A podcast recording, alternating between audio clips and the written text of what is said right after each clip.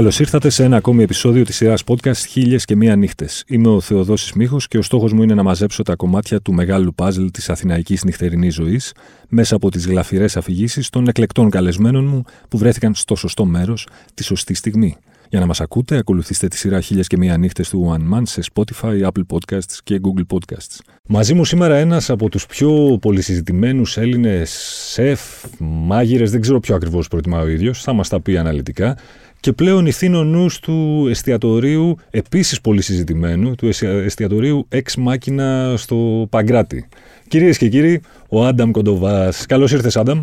Καλώς σας βρήκα. Το τιμόνι είναι στα χέρια σου, οπότε ελπίζω να είσαι έτοιμος να μας πας μια βόλτα στο χρόνο και στο χώρο. Μια φορά και έναν καιρό λοιπόν, ήταν ο Άνταμ Κοντοβάς. Ήταν ο Άνταμ Κοντοβάς σε ένα μπαρ ε, στο κέντρο με το φίλο του τον Παντελή έτσι σκοτεινά χρόνια λίγο της ζωής μου όπου ε, πήρα μια απόφαση ότι όλο αυτό εδώ που συμβαίνει πρέπει να σταματησει και να πάω προς μια άλλη κατεύθυνση. Και συγκεκριμένα αυτή η κατεύθυνση ήταν η μαγειρική μαζί με το φίλο μου τον Παντελή αποφασίσαμε να γίνουμε ε, οπότε είπα μέσα μου ότι εσύ ξέρεις κάτι τέλος ας πούμε αυτό που κάνουμε τώρα. Πρέπει να να βρω μια άλλη έτσι, διέξοδο για τη ζωή μου και, και τώρα είμαστε εδώ και πίνουμε καφέ και τα λέμε. Κάτσε, ήσουν δηλαδή όλο αυτό συνέβη εν μία νυχτή, αποφάσισες να γίνεις. Ε, δεν ήταν μια νυχτή, είχα έτσι κάποια ρεθίσματα από ένα φίλο μου που είχε γίνει μάγειρας και το, ναι, το σκεφτόμουν και σε, η απόφαση να την πάρω δεν ήταν ε, άμεση. Οπότε ε, εκείνο το βράδυ είπα ότι τέλος ήρθε η ώρα να, να κάνω τη ζωή μου flip. Mm-hmm. Στην πραγματικότητα το έκανα 100% ας πούμε. Όταν λες σκοτεινά χρόνια, αλητίες αυτές είναι ε, μετεφηβικές. Ε, αυτές είναι λίγο περίεργες. Οι μοναστηρακιώτικες που λέω. Α, ναι, γιατί κάποτε το πάλε ποτέ ναι. είχες περάσει από μοναστηράκι. Ναι, ναι. Έντονα, έντονα. Στην Ιφέστου, εκεί. Στη Ιφέστου 12. Στρατηγός, στρατηγός. Μάλιστα. Λοιπόν, ε, είναι η πειθαρχία το πρώτο και κύριο πράγμα που χρειάζεται, πέρα από το ταλέντο προφανώς, που χρειάζεται να έχει ένας μάγειρας. Επειδή λες, το φλίπαρε έτσι. Ε, είναι 100% η πειθαρχία. Παίζει ένα τεράστιο ρόλο στη μαγειρική. Πάντα εξαρτάται πώς θες να κάνεις τη μαγειρική. Η μαγειρική έχει διάφορους δρόμους. Mm-hmm. Όταν θες να κάνεις αυτό που λέω εγώ καριέρα, άμα είσαι καριερίστας μάγειρας, η πειθαρχία είναι το νούμερο ένα. Δηλαδή, δεν... εγώ ας πούμε θυμάμαι τον εαυτό μου που έβγαινα και έπαιρνα μπύρες και μετά ξέρεις ήμουν ό,τι να είναι όταν ε, άρχισα να μαγειρεύω και, και κατάλαβα ότι ήθελα να γίνω καλός στη δουλειά μου, mm-hmm. έβλεπα ότι δεν μπορώ να το κάνω αυτό και ταυτόχρονα την άλλη μέρα, ας πούμε, στις 9 η ώρα να είμαι στην κουζίνα και να πετάω. Και επειδή είδα ότι με ενδιαφέρει πιο πολύ να πετάω στην κουζίνα, mm-hmm. σταμάτησα και να. Ξέρεις, ήμουν πολύ πειθαρχημένος γιατί έλεγα δεν γίνεται αλλιώς να φτάσω και που εγώ τουλάχιστον ήθελα, ρε παιδί μου. Mm-hmm. Οπότε η πειθαρχία για μένα είναι το νούμερο ένα. Το 24ωρο ενός ε, σεφ ποιο είναι, ενός σεφ στο δικό σου επίπεδο.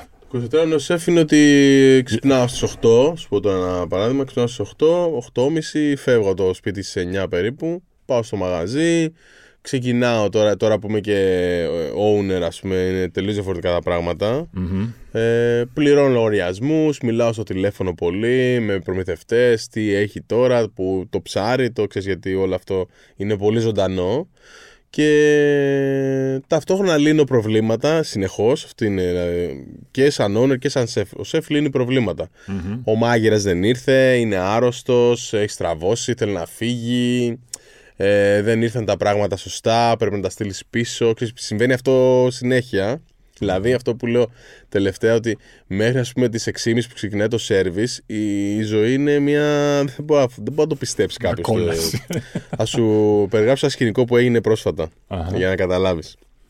Πήγα στις 9 στο μαγαζί, ξεκίνησα όλο αυτό το τηλέφωνο πράγμα και τα λοιπά, λίγο προετοιμασία και ήρθε ένας μάστορας να φτιάξει κάτι στη φούσκα. Η φούσκα είναι η... ο απροφητήρας ας πούμε της mm κουζίνας και πήγε να βιδώσει κάτι στον τοίχο που ήταν ε, σημαντικό τέλος πάντων και τρύπησε με το τρυπάνι την κεντρική σωλήνα του καλοριφέρ της πολυκατοικίας. Ε, αυτό πέταξε μια έκρηξη νερού μέσα στο μαγαζί σε βαθμό που δεν περιγράφεται. Ε, εγώ έπρεπε να φύγω, να πάω, να πάρω τα κλειδιά το διαχειριστή, να ανοίξω το λεβετοστάσιο, να κλείσω το τέτοιο, να κάνω το αυτό, το έγιο, το άλλο Για τρεις ώρες η προετοιμασία σταμάτησε. Έπρεπε να κλείσει με το νερό. Ήρθε ο ηλεκτρολόγος να βγάλει το inverter, να τσεκάρει το τέτοιο. Ο υδραυλικός να κλείσει. Δηλαδή έγινε όλο αυτό, ας πούμε. Και 6,5 ώρα. Καλησπέρα σας, καλώς ήρθατε. Σαν να μην έγινε τίποτα. αυτό είναι τρέλα, ρε, εσύ. Δηλαδή 6,5 ώρα ήρθε ο κόσμος, σαν να μην έγινε τίποτα. Εμείς κάναμε τη δουλειά μας, ευγενική, γεια σας, τι κάνετε, μαγειρέψαμε αυτό που κάνουμε κάθε μέρα. Και τρεις ώρες πριν απλά δεν ξέραμε αν θα ανοίξει το μαγαζί στις 6.30. Αυτή είναι η ζωή του. Αυτή είναι η ζωή της κουζίνας βασικά που κανείς δεν καταλαβαίνει και πολλές φορές είμαι και με την οικογένειά μου, ας πούμε, με την γυναίκα μου, με τους φίλους μου, σου λέει: Ξέρεις, εντάξει, ξέρεις, γιατί κάνεις έτσι, γιατί είσαι τόσο. Δεν μπορεί να το εξηγήσεις ρε, εσύ αυτό που περνάς. Είναι πραγματικά. Είναι ταυτόχρονα απίστευτα γαμάτο και απίστευτα δύσκολο ταυτόχρονα. Ναι. Αυτό. Πόσα χρόνια είσαι στις κουζίνες συνολικά; Τώρα είμαι 16 χρόνια. 16 χρόνια. Έχει αλλάξει η δουλειά από τότε που ξεκίνησε μέχρι τώρα; Το έχει βοηθήσει, το έχει, το έχει δυσκολέψει, το έχει, αλ- πόσο το έχει αλλάξει όλο αυτό που ξέρεις, οι Έχει- μάγειρες και οι σεφ είστε τα πρόσωπα της ημέρας. Έχει αλλάξει, εντάξει, εγώ προσωπικά για μένα δεν έχει αλλάξει κάτι. Δηλαδή με το, με το ίδιο intensity το κάνω όπως το έκανα και τότε. Έχει αλλάξει, έχει γίνει καλύτερη. Α πούμε, υπάρχουν πολύ καλοί μάγειρες, υπάρχουν ωραία project πια, γνώση. Είναι λίγο η νέα γενιά, έχει έρθει έντονα ρε παιδί μου στη μαγειρική. Προσωπικά, εγώ δεν έχει αλλάξει κάτι. Δηλαδή, όπως μαγείρευα πριν, έτσι μαγειρεύω και τώρα, ίσως και πιο έντονα, ας πούμε. Ναι. Α σου λέω, είναι, είναι, το, είναι το path που παίρνεις. Καταλάβες. Το path που παίρνεις καθορίζει πάρα πολλά πράγματα. Υπάρχει ο μάγειρα που πάει σε ζώνη, ας πούμε, και βγάζει φράγκα και το χειμώνα πάει ταξίδια και μετά. Ξέρεις, υπάρχει αυτός. Υπάρχει αυτός που δουλεύει ξενοδοχείο 9 to 5, no stress και παίρνει σύνταξη από εκεί. Ξέρεις, Και υπάρχει ο μάγειρα που δουλεύει εστιατόριο και θέλει να πετύχει σε ένα άλλο βαθμό. Γιατί όλοι πετυχημένοι μπορεί να είναι σε αυτό που κάνουν. Το οποίο ζει μια ζωή πολύ δύσκολη. Πάρα πολύ δύσκολη. Σε βαθμό. Υπάρχουν αυτά. Ε, τι κάνεις, πώς το κάνεις. Καλοί και κακοί μάγειρες υπάρχουν σε όλες αυτές τις κατηγορίες. Δηλαδή, 100% ένας υπάρχουν. καλός, ένας μάγειρας ξενοδοχείου που λε, που κάνει το 9, το 9 to 5, ας πούμε μια δουλειά δημοσίου, Ναι, ναι, ναι. κάπως έτσι. Μπορεί να είναι καλός μάγειρας ή. Εννοείται, εννοείται μπορεί να είναι καλός. Πολύ καλός, όχι απλά καλός. Οκ. Σου ξαναλέω, εγώ δεν κρίνω το, το μαγειρικό έτσι, φάσμα του καθενο Κάθε δουλειά χρειάζεται.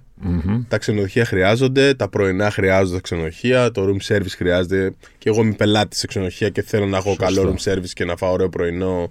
Και εννοείται υπάρχουν εξαιρετικοί μάγειρες σε όλα αυτά τα ποστα Ο, κα- απλά ο καθένας επιλέγει τι θέλει να κάνει. Ο άλλος μπορεί να θέλει να κάθεται με, τα- με την οικογένειά του πιο πολύ, Ναι. να είναι πιο. Καταλάβεις, δεν, έχει- δεν, δεν σημαίνει αυτό ότι δεν είναι καλός μάγειρας. Απλά σημαίνει ότι έχει πάρει μια άλλη, ένα άλλο δρόμο. Ναι. Όπως και ο σεζονίστας και ο καριερίστας. Και οι καριερίστες υπάρχουν πολύ κακοί μάγειρες που είναι καριερίστες. Δηλαδή αυτό είναι. Παντού υπάρχει αυτό.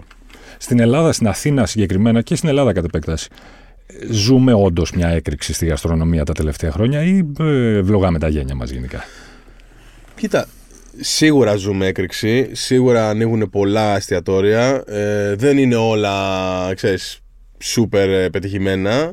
Ε, απλά υπάρχουν πολλά νέα παιδιά αυτή τη στιγμή και που έχουν επιστρέψει στη χώρα μας από το εξωτερικό με μεγάλη έτσι, εμπειρία και μεγάλη καριέρα και υπάρχει πιο, πιο πολύ γνώση. Εγώ αυτό θα πω, ρε παιδί μου. Τώρα, σίγουρα η Αθήνα αυτή τη στιγμή είναι πολύ πιο διαφορετική από 10 χρόνια πριν. Μιλάμε, οι επιλογές που έχεις να φας είναι πάρα πολλές. Οπότε, ναι, έχει έκρηξη για μένα. Μπορείς να φας φτηνά και καλά στην Αθήνα όμως τώρα πια. Ή όχι; Ε, το να φας την άρεση είναι, δηλαδή, είναι ε, δύσκολο πολύ να φας την άρεση. Γιατί και σε μια καλή ταβέρνα να πας, Αχα. ταβέρνα έτσι. 35 ευρώ να πληρώσεις σίγουρα το άτομο. Ναι, λέω δηλαδή, πλάκα. αν ε, σκεφτείς το εξμάκινα να φας και να πιεις κρασί, ξέρω εγώ, 60-70 ευρώ, που είναι. Ξέρεις, έχει πολύ προσωπικό, έχουμε έχεις προσέξει όλα αυτά τα. Η κουζίνα είναι ακριβή, ξέρεις, η κουζίνα τα, τα σκεύη εννοώ και όλα αυτά. Και έχει 60-70 ευρώ. Στην ταβέρνα, ας πούμε, που πας που δεν έχει πιάτα από designer και δεν έχει τέτοιο, πληρώνεις 35. Καταλάβεις, οπότε Ναι. είναι δύσκολο πια να φας φτηνά γιατί είναι τα, η πρώτη ύλη έχει εκτοξευτεί. Είναι όλα πάρα πολύ ακριβά. να- Δηλαδή, εγώ κάνοντας το μαγαζί, είναι σοκαριστικά ακριβά. Δηλαδή, δεν, δεν, πάντα, δεν μπορώ να το περιγράψω πόσο ακριβά είναι όλα. Δηλαδή, το, το 500 ευρώ χάνει την έννοια. Είναι, είναι το 2 ευρώ για σένα πια. Σε τέτοιο ναι, το 500 βαθμό. ευρώ. Δηλαδή, ό,τι κάνεις, κάνει 500 ευρώ. Θα αλλάξει το χερούλι. 500 ευρώ. Δηλαδή, είναι τέτοια, για τέτοια τώρα πράγματα μιλάμε. Οπότε, Οκ. ε, Εξαρτάται και ο καθένας τον οβολό του και πώς το βλέπει το φθηνά, ρε παιδί μου. Και εγώ, Ναι. άμα φάω κάπου με 35 ευρώ, εγώ φθηνά μου φαίνεται. Ωραία, έφαγα τέλειο, πολύ ωραίο φαγητό. Αλλά εξαρτάται και που πας και τι θες. Ναι. Δηλαδή, και εγώ που μου αρέσει και πάω στο γίδι συνέχεια που έχει κρεατάρε και πληρώνω, ξέρω εγώ, 70 ευρώ το άτομο 60, αλλά είναι τέλεια. Ρε. Είναι, Ναι, δεν ναι. είναι φθηνά, αλλά δεν είναι και ακριβά. Πώς το πω, είναι οκ, είναι ωραία για αυτό που τρως. Υπάρχει κάποια τιμή πάνω από την οποία καταντάει, γίνεται ύβρις στο να πληρώσεις για φαγητό. Δηλαδή, ξέρεις, εστιατόρια αυτά με 300, 400, 500, δεν ξέρω εγώ ευρώ. Είναι ρε, εσύ. Τι κα, καταλαβαίνεις κάτι στην πραγματικότητα Κοίτα, όταν τα εσύ. τρως αυτά, ή καταλαβαίνεις ότι είναι μια εμπειρία γιατί έχει κοστίσει τόσο. Ε, κοίτα, εγώ δεν τα έχω πληρώσει αυτά τα λεφτά. Ναι. Ε, γαστρονομικά δεν το βλέπεις. Δηλαδή, Οκ. έχω πληρώσει στην Αμερική 500 ευρώ το άτομο. Εντάξει. Ε, το φαγητό ήταν οκ.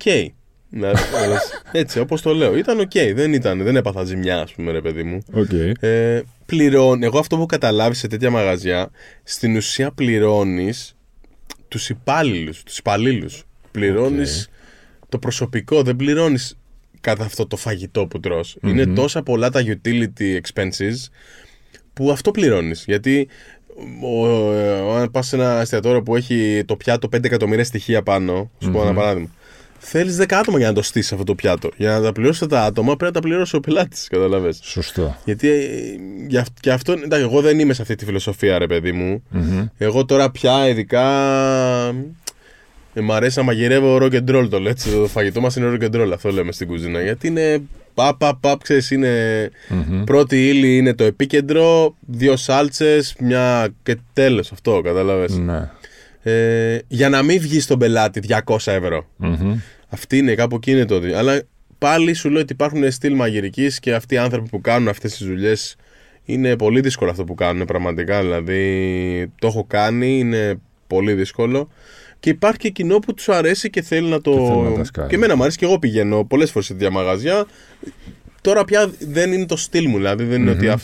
έχω πάει στην Αμερική αυτό που σου λέω συγκεκριμένα, μιλάω για αυτό το μαγαζί που ε, πλήρωσα 500 ευρώ και έχω πάει και στην Αμερική σε μπιστρό που πλήρωσα 100 δολάρια ας πούμε και ήταν ό,τι πιο γαμάτο έχω φάει, δηλαδή ήταν ένα κορεάτικο μπιστρό που εγώ έπαθα πλάκα ας πούμε. εγώ αναζητάω αυτά τα experiences, κατάλαβες. Οκ. Δεν με νοιάζει που θα, πώς θα είναι το πιάτο και αυτά, άμα το φάω και πάθω πλάκα, είμαι εντάξει. Η κουζίνα του Άνταμ Κοντοβά σήμερα, κάποιος που δεν έχει φάει τίποτα δικό σου σε κανένα από τα μαγαζιά Ναι. από τα οποία έχεις περάσει. Ακούει, διαβάζει, μαθαίνει ότι το Ex Machina είναι το opening αυτών το, Ναι. αυτής της περίοδου. Ε, τι να περιμένει από τον Άνταμ Κοντοβά; Να περιμένει το πρώτη ύλη από την ελ- ελληνική αγορά είναι κάτι που έτσι πρώτη φορά πιο πολύ ψάχνω ρε παιδί μου γιατί όλοι ξέρουν ότι εγώ κάνω έτσι περίεργο φαγητό κτλ. Εγώ φ- στο Ex Machina τι έχουμε κάνει; Έχω δουλέψει με πάρα πολλούς μικρούς παραγωγούς από την ελλαδα Δηλαδή, όλη μου η πρωτογενής ύλη είναι ελληνική. Τι σημαίνει αυτό, όλα μου τα ψάρια, όλα μου τα κρέατα, όλα μου τα λαχανικά, τα πάντα. Και μετά, επειδή εμένα μου αρέσει το fusion, fusion τι σημαίνει; Ότι αναμειγνύω δευτερογενείς ύλες που σημαίνει μπαχαρικά, κάποιες πάστες, κάποιες σάλτσες κτλ. Με αυτά τα πρωτογενή υλικά που είναι ελληνικά, καταλαβες. Οπότε θα δεις απλά έτσι preparations με πολλή δουλειά από πίσω που δεν φαίνεται και δεν χρειάζεται να φαίνεται και δεν χρειάζεται να το ξέρει και κανένας. Ε, είναι απλά γραμμένα και κατανοητά. Αλλά για όποιον δεν καταλαβαίνει κάποιες λέξεις, έχω κάνει στο μενού. Υπάρχει κάτι στο χαρτί πάνω που λέγεται το λεξικό του Άνταμ. που έχει άγνωστες λέξεις που απλά δεν μπορώ να τις πω αλλιώς. Δηλαδή, ας πούμε, δεν μπορώ να πω αλλιώς το κίμτσι. Λέγεται κίμτσι. Τι είναι- Ναι. Και απλά εξηγώ το κίμτσι είναι ένα λάχανο που κατάλαβες. και έχει πολύ πλάκα αυτό. και το κόσμος πραγματικά μου το λέει, ρε, εσύ, α, οκ. Κατάλαβα. Ξέρω τι είναι αυτό, καταλαβαίνω τι σημαίνει όταν γράφεις Ναι. ταπιόκα, ας πούμε, κατάλαβες. Ναι, ναι. Ε, οπότε είναι έτσι απλά γραμμένα και ε, παρουσιασμένα. Μμμ. Ε, οπότε περιμένεις μια ελληνική κουζίνα κάπως πειραγμένη ε, με έναν τρόπο που δεν το φαντάζεσαι. Αυτό. Και αυτό το σχόλιο και ακούμε ότι είναι πολύ φρέσκο το φαγητό, πολύ μοντέρνο, αλλά, αλλά είναι και κλαδί. Ας πούμε, έχω κάνει γαρίδες κοκτέιλ, να σου πω τώρα, που τις σερβίρω σε Old school ποτηράκι, φάση. σε ποτηράκι κοκτέιλ. Με ένα άλλο τρόπο όμως, κατάλαβε, με ένα μοντέρνο τρόπο, ρε παιδί μου. Αχα. Έχω κάνει μια σαλάτα που τη λέω χωριάτικη κορεάτικη.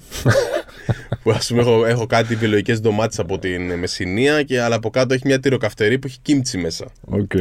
Κάνω τέτοια, αυτό το φαγητό κάνω, ρε παιδί μου, το οποίο μέχρι στιγμής αρέσει τον κόσμο και το καταλαβαίνει, ας πούμε. Και βασικά το καταλαβαίνει γευστικά. Αυτό είναι Ναι. το. Είναι κάτι που είναι νόστιμο, γιατί στο τέλος της ημέρας ο πελάτης δεν ξέρει. Δεν, κα- δεν ξέρει και δεν χρειάζεται να ξέρει και δεν τον ενδιαφέρει. Αν εμείς κάνουμε preserved lemons και kimchi, αγκούρι και καταλαβέ. Μμμ. Θέλει να το τρώει και να λέει: Wow, αυτό είναι πολύ Έφαγα ωραίο. κάτι ωραίο. Αυτό είναι το. Να λέει: Α, είναι πολύ ωραίο αυτό. Αυτό Ναι. είναι το μυστικό. Αυτό αναζητάω εγώ τουλάχιστον. Μμμ. Δηλαδή έχουμε τζατζίκι, έχουμε κάνει. Ξέρω. Έχουμε κάνει τζατζίκι, το οποίο είναι, ξέρω εγώ, γιαούρτι. ε, Παίρνουμε από μια φάρμα γιαούρτι φοβερό και έχει μέσα πουρές σκόρδο και κίμτσι αγκούρι. Και μυζήθρα που έχω φέρει εγώ από τη μάνα μου από τη Μυσσηνία. καταλαβαίνεις. Κάνουμε τέτοιο φαγητό rock and roll, έτσι όπως το λέω. Ο εγώ. πελάτης λες δεν χρειάζεται να ξέρει αυτό. Ο πελάτης έχει πάντα δίκιο τελικά. Ισχύει Ο αυτό. πελάτης εσύ δεν έχει πάντα δίκιο, αλλά ο πελάτης έρχεται εκεί να περάσει καλά. Εγώ αυτό λέω και, στα, και στο προσωπικό. Ο πελάτης έχει, έχει βγει να περάσει καλά. Μμμ. Δεν έχει βγει τώρα να το εξηγήσεις εσύ. Γι' αυτό και όταν ε, παρουσιάζουμε τα πιάτα, κάνουμε συνέχεια εκπαίδευση. Δεν λέμε πολλά πράγματα. Λέμε αυτό είναι αυτό. Εάν ο πελάτης είναι πιο εκπαιδευμένος και θέλει να ξέρει, εννοείται εμείς ξέρουμε να το απαντήσουμε. Οκ. Δηλαδή, άμα έρθει και μου πει ρε εσύ το τζατζίκι πολύ ωραίο, τι είχε μέσα; Μπορώ να του πω εκείνη τη στιγμή, ναι, κάνουμε ένα κίμτσι από αγκούρι και αυτό λάδι από τέτοιο.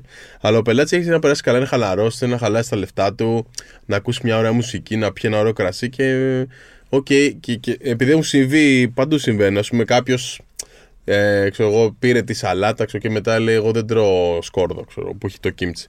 Δεν θα κάτσεις τώρα εγώ να το εξηγήσω. Το αλλάζουμε κατευθείαν, πάμε παρακάτω, ρε παιδί μου. Δεν, τώρα το να αλλάξεις ένα-δύο πιάτα γιατί κάτι έγινε, ο πελάτης είχε ξέρω, αλλεργία και δεν το είπε και μετά το είπε. Μμμ. Δεν τρέχει κάτι. Πάμε παρακάτω. Δεν...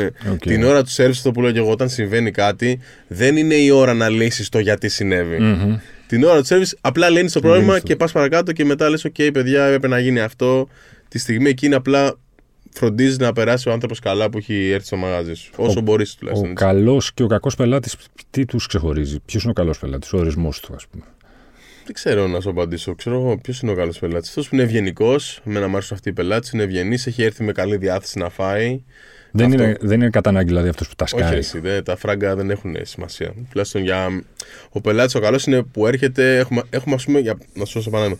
Είμαστε, ξέρω εγώ, 15 μέρες ανοιχτοί. Έχουμε ήδη repeaters, που είναι το νούμερο ένα στόχος, έτσι. Έχουμε ήδη τουλάχιστον περίπου στους 10 πελάτες που έχω ξαναδεί στις 15 μέρες.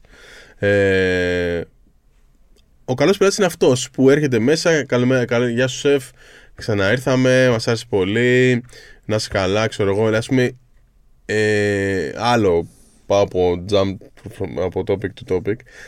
Στηρίζει πολύ γειτονιά. Αυτό μου έχει κάνει. Με, Ω. έχει, με έχει σοκάρει αυτό το πράγμα. Δεν, Οκ. δεν, δεν ξέρω, δεν το περίμενα. Δηλαδή, μου στέλνουν μηνύματα. Ευχαριστούμε που ανοίξατε το μαγαζί στη γειτονιά μας. Που δεν είχαμε τέτοιο μαγαζί στη γειτονιά. Ξέρω εγώ, έρχονται και τρώνε. Που μου λέει, «Α, Εγώ μένω εδώ πέρα, ας πούμε, απέναντι. Ξέρω. Αυτό Οκ. μου έχει κάνει πολύ εντύπωση. Γενικά, ο καλός πελάτης για μένα είναι αυτός που έχει καλή, καλό energy.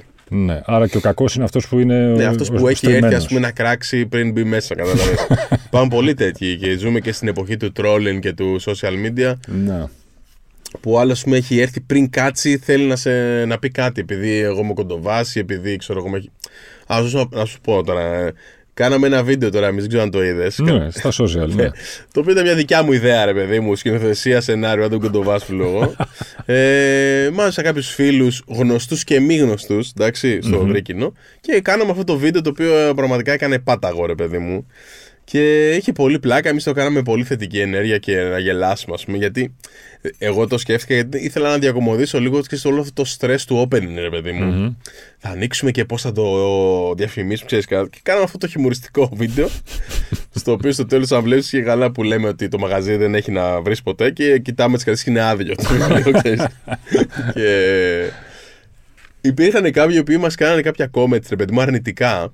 Μου Ότι; έκανε πολύ εντύπωση. Και καλά και τι είναι αυτό που το κάνατε αυτό και βάλατε τους διάσημου φίλους σας να λένε τέτοια και δεν θα έρθω ποτέ στο μαγαζί. Ξέρεις. και, λέω, ρε εσύ, και έλεγα μέσα μου, λέει, τι άνθρωπος σε πεινάσει για να το κάνεις αυτό. Ρε. Και εγώ ε, απ- απαντάω, ξέρεις, πολύ ευγενικά και λέω, ρε παιδί μου, εντάξει, σας ευχαριστούμε για το comment ότι εμείς δεν θέλαμε να προκαλέσουμε και θα χαρούμε πολύ να έρθετε στο μαγαζί να σας δούμε και να δείτε τι κάνουμε, ας πούμε, πριν αποφασίσετε για το τι κάνουμε. Αυτό. Αυτό, ξέρεις, υπάρχει αυτό πάρα πολύ στην αγορά, αλλά αυτό είναι part of the game. Οι επιστροφές πιάτων είναι μαχαιριές στην καρδιά ενός σεφ. Ε, όχι, δεν είναι μαχαιριές. Ε, δεν μου Ακόμη- τυχαίνει συχνά, ας πούμε, αλήθεια. Αλλά δεν δεν, ε, δεν τέλειωσε ο κόσμος. Μπορεί να μην αρέσει κάποιο πιάτο. Ναι. Γενικά πιστεύω ότι για να εξελιχθείς σωστά δεν πρέπει να είσαι εγωιστής μάγειρας. Δηλαδή, υπάρχει πολλές φορές σε μενού που έχω κάνει σε διάφορα μαγαζιά ή οτιδήποτε. Ένα πιάτο που εμένα μου αρέσει, που στον ιδιοκτήτη άρεσε, ας πούμε, στους μάγειρες άρεσε, μπορεί να μην αρέσει στον πελάτη. Ρεση. Ναι, οπότε. Πολύ απλά μπορεί να, μην το, να μην αρέσει αυτό το πιάτο, πρέπει να τα αλλάξει να πας παρακάτω. Τώρα, άμα κάθεσαι και το βλέπεις εγωιστικά ότι όχι, εμένα μου αρέσει και δεν θα. Εγώ, ας πούμε, τα πιάτα μου τα δοκιμάζω, mm-hmm. τα δοκιμάζουμε όλοι μαζί, έχουμε άποψη. Μας αρέσει, προχωράμε, ρε παιδί μου. Εάν δούμε ότι δεν πάει το πιάτο, κάτι δεν αρέσει στην παλέτα του κόσμου που έρθει στο μαγαζί. Οπότε θα πρέπει να πας παρακάτω να το αλλάξεις. Εάν during service σου γυρίσει ένα πιάτο, το δοκιμάζω. Εγώ θέλω, εγώ σαν μάγειρας να λέω ότι okay, δεν έκανα κάτι λάθος εγώ προσωπικά. Από την, απ την άποψη ότι το μαγείρεσα σωστά όπως είχα πει. Εάν δεν άρεσε στον άνθρωπο, του αλλάζω το πιάτο και τελείωσε. Ναι. Αυτό. Πώς είστε στην κουζίνα; Είμαστε 7 μαζί με εμένα. Οπότε είσαι σαν μαέστρος... Και λατζιέριδες 9. Σαν μαέστρος μείνει ορχήστρας. Ναι, είσαι μαέστρος, κανονικά είσαι μαέστρος. Ειδικά όταν γίνεται το σερβις, έτσι, γιατί έρχονται τα χαρτάκια, πρέπει να διευθύνεις πίσω 6 ατομα Είναι πάρα πολύ δύσκολο πράγμα. Οι χρόνοι, εμείς τα μαγειρεύουμε όλα λαμινούτ, ξέρεις, όλο αυτό είναι Γι' αυτό σου λένε το τι level το κάνεις. Ναι. Άμα, τα κάνεις όλα τη στιγμή που έρχεται το χαρτακι και δεν έχεις κάτι pre-prepared, ας πούμε, είναι whole different ball game. δεν είναι το ίδιο. Ναι. Και όλα είναι με ψησίματα, να είναι σωστά τα ψησίματα, είναι τελείως διαφορετικό από το να έχεις. Άλλο να έχεις ένα μοσχάρι στην κατσαρολα που το έχεις μαγειρέψει και το βάζεις στο πιάτο και το. Και άλλο να έχεις μια μπριζόλα που ο πελάτης την έχει μέτρια και πρέπει να την ψήσει εκείνη την ώρα και να μην κάνεις λάθος. Δηλαδή, είμαι στην κουζίνα, έχουμε θερμόμετρα παντού, χρονόμετρα παντού, γιατί πρέπει να βγαίνει σωστά το φαγητο Δεν κρίνω αυτό που κάνει το μαγειρευτό προς Θεού. Απλά λέω ότι είναι άλλο το ένα, άλλο το άλλο. Άλλο το ψάρι που ψήνεις αλλά μινούτη πρέπει να είναι ζουμερό, ωραίο, γαμάτο. Mm-hmm. Και άλλο ξέρω εγώ κάτι. Και είναι τελείως διαφορετικά. Ψάρι ή κρέας, αγαπημένο υλικό; Ψάρι, ψάρι. ψάρι. ψάρι. Και πιο πολύ ψάρι κάνουμε και στο X αλλά με ένα άλλο τρόπο. Κάνουμε πολύ surf and turf εμείς, πολύ κρέας ψάρι συνδυασμό. Και έχουμε έτσι το, το signature πράγμα που κάνουμε, ας πούμε. Έχουμε ένα ψυγείο ρήμανσης ψαριών που οριμάζουμε ψάρια για διάφορους ε, εμείς κάνουμε πάρα πολύ sustainability στο μαγαζί. Ε, έχουμε ας πούμε ένα πιάτο με ομά ψάρια που το main ψάρι μας είναι ο κέφαλος που είναι ένα ψάρι που δεν δουλεύεται πολύ, το χρησιμοποιούν πιο πολύ για τα αυγά και την μπάφα, ας πούμε. Και μετά το ξέρεις, δεν... και είναι και φτηνό ψάρι και εμείς το παίρνουμε αυτό και το διαχειριζόμαστε με έναν τρόπο και είναι πραγματικά ένα φανταστικό ψάρι. Και έχουμε και τη γλώσσα, τη... το ψάρι, το οποίο το, το ψήνουμε στα κάρβουνα και είναι έτσι φανταστικό και είναι το signature πιάτο του μαγαζιού το σερβίρουμε με τα, τα διάσημα, όπως λέγω, ex machina sites, έτσι τα λέω. τα λέμε ex machina sites, το οποίο είναι ένα, ένα αρίζι που κάνουμε στην Αίγυπτο, mm-hmm. εγώ την Αίγυπτο ο πατέρας μου, που έχει μέσα φιδέ και καβουρδισμένο βούτυρο. Εντάξει, δεν υπάρχει το φανταστικό. Το ψήνουμε αλλά μινούτε εκείνη την ώρα που το παραγγέλνει ο πελάτης στα κάρβουνα και στο. Όχι στα κάρβουνα, πάνω στη φωσιστόφα. Uh-huh. Και έχει πιάνει μια κρούστα, έτσι φανταστικό. Ε, και μια σαλάτα εποχής πάντα έχουμε και λαχανικά που τα ψήνουμε στη θράκα και τα μαρινάρουμε μετά με πολλά byproducts από την προετοιμασία. Δηλαδή ας πούμε κάνουμε πολλά fermentation εμείς, ας πούμε χθες για παράδειγμα και γελάμε με τον άνθρωπο που κάνει τη σχάρα και μου λέει εσύ ρε σεφ, τι έχει εδώ μέσα. Λέει. μόνο εγώ, μόνο λέει, κανείς δεν ξέρει τι μπορεί να έχει μέσα αυτό το μπασινάκι. Α πούμε, χθες είχε, είχε ξέρω, τα λαχανικά που έχουμε κάτι, ό,τι έχει εποχή. Τώρα έχουμε φασολάκια και ξέρω, μπρόκολα και Και μετά είχε μέσα, έχουμε ένα πέστο από, από τις άκρες, από τα κρεμμύδια, με τα φρέσκα που κάνουμε κάτι άλλο. Εχθέ είχε πούλπα από κουμκουάτ που κάνουμε fermentation είχε κρουτόν από, τη, από όταν κόβουμε το ψωμί που κάνουμε εμείς, τις τσόντες που το κάνουμε κρουτόν. Και το, δηλαδή είχε τώρα. Ξέρεις, κάνουμε τέτοια ρε παιδί μου. Γενικά προσπαθούμε, δεν είμαστε, αλλά προσπαθούμε πολύ να κάνουμε zero waste zero και sustainability ναι. στο μαγαζί σε πολλά aspects. Έχουμε και ένα πίνακα τώρα, θα τον τυπώσουμε αυτή τη βδομάδα, το οποίο γράφει προετοιμασίες και byproducts και τα byproducts τι γίνονται. Okay. Δηλαδή κάνουμε ένα γκασπάτσο μια, με ένα ζουμί τέλος πάντων από ντομάτα και πιπεριέ. Και ε, μετά αυτό βγάζει μια πούλπα, ρε παιδί μου, που συνήθως την πετάνε. Μμμ. Εμείς αυτή τώρα την έχουμε ορίσει ότι είναι η μακαρονάδα ντομάτα του προσωπικού. Δηλαδή την παίρνουμε, κάνουμε σάλτσα, κάνουμε μακαρόνια, τρώμε τέτοιο. Ξέρω. Οκ. Έχουμε πολλά τέτοια που είναι μια αλυσίδα, ένας κύκλος που θα το έχουμε στο μαγαζί. Οπότε ο, και ο μάγειρας θα κάνει προετοιμασία ξέρει ότι όταν ας πούμε όλες τις λεμονόκουπες και τα lime και τα πορτοκάλια τα κάνουμε ένα πουρέ, μια πάστα που τη βάζουμε στα λαχανικά μέσα εκεί στο μπασινάκι, Οκ. αυτό το μυθικό μπασινάκι. Να μην πετιέται Ε, τίποτα λοιπόν, ή σχεδόν τίποτα. ναι, είμαστε αυτή την φιλοσοφία. Προσπαθούμε, προσπαθούμε να μην πετάμε τίποτα όσο μπορούμε. Στο σπίτι ένας ε, μάγειρας και Δεν μαγειρεύει ιδιοκτήτης τίποτα, είστε- δεν Αυτό θα χρειάζεται. σου λέω. δεν- Τίποτα. Τίποτα. Εγώ δεν μαγειρεύω τίποτα. Σπάνια μαγειρεύω. Σπάνια τρώω κιόλας στο σπίτι. Δηλαδή δεν. Αυτό είναι ένα πρόβλημα. Τζανκ τρως. Ή δεν την παλεύεις καθόλου. Τζάνκ, εσύ δεν τρώω πάρα πολύ, η αλήθεια είναι. Μ' αρέσει, αλλά ψιλοαισθάνομαι. Δηλαδή, λέω ότι άμα είναι να φάω κάτι. Προσπαθώ να προσέχω και τη διατροφή μου όσο μπορώ. Αν είναι να φάω κάτι εκτός διατροφής, να το πω έτσι, θέλω να πάω σε ένα ωραίο εστιατόριο και να φάω γαμάτο Οκ. φαγητό, κατάλαβες. Ένοχη απόλαυση δηλαδή στο φαγητό δεν έχεις. Ένα, ξέρω εγώ, μ' αρέσουν τα McDonald's, ξέρω εγώ πολύ. Μ' αρέσουν τα Ε, chicken wings. Ή... Μ' αρέσουν πολύ. Μα, εντάξει, πολύ. Μ' αρέσουν τα KFC. Ε, το- το ναι, ξέρω. μ' αρέσουν τα KFC. Ναι, και εσύ. Κι εγώ. Τα KFC είναι πολύ ωραία. αλλά δεν τρώω συχνά. Σπάνια τρώω, αλλά τα KFC γουστάρω. Ναι. Δεν είμαι πολύ McDonald's κάνω guy. Αν και ωραία είναι και τα McDonald's. Ε, καμιά φορά you need some junk in your life. Έτσι. Δηλαδή, ναι. Αλλά ναι, άμα είναι να φάω, άμα είναι, άμα είναι να κάνω cheat meal, θα φάω κάτι καλό, ας πούμε. Αυτό. Οκ. Μουσική τι ακούμε στο Ex Machina; Η μουσική ήταν ένα θέμα στο Ex Machina, τι θα κάνουμε με τη μουσική. Ναι. Ε, είχα σκεφτεί έτσι να έχω κάποιους DJ φίλους να μου κάνουν μια λίστα, ας πούμε, ή κάτι τέτοιο. Και μετά, επειδή το μαγαζί είναι στημένο, είναι σαν να είναι πραγματικά στο σπίτι μου, ρε παιδί μου. έχω, ας πούμε, ακόμα και πίνακες από την κολλητή μου, τη Βάσο, a.k.a. Electric Mama. Μου έχει κάνει κάποια έργα για το μαγαζί. Ε, και το μαγαζί είναι, το έχω στήσει όπως εγώ θα ήθελα να είναι ένα, ξέρεις, το δικός μου χώρος. Αποφάσισα να παίξω τη δική μου μουσική, αυτή που ακούω στο μηχανάκι.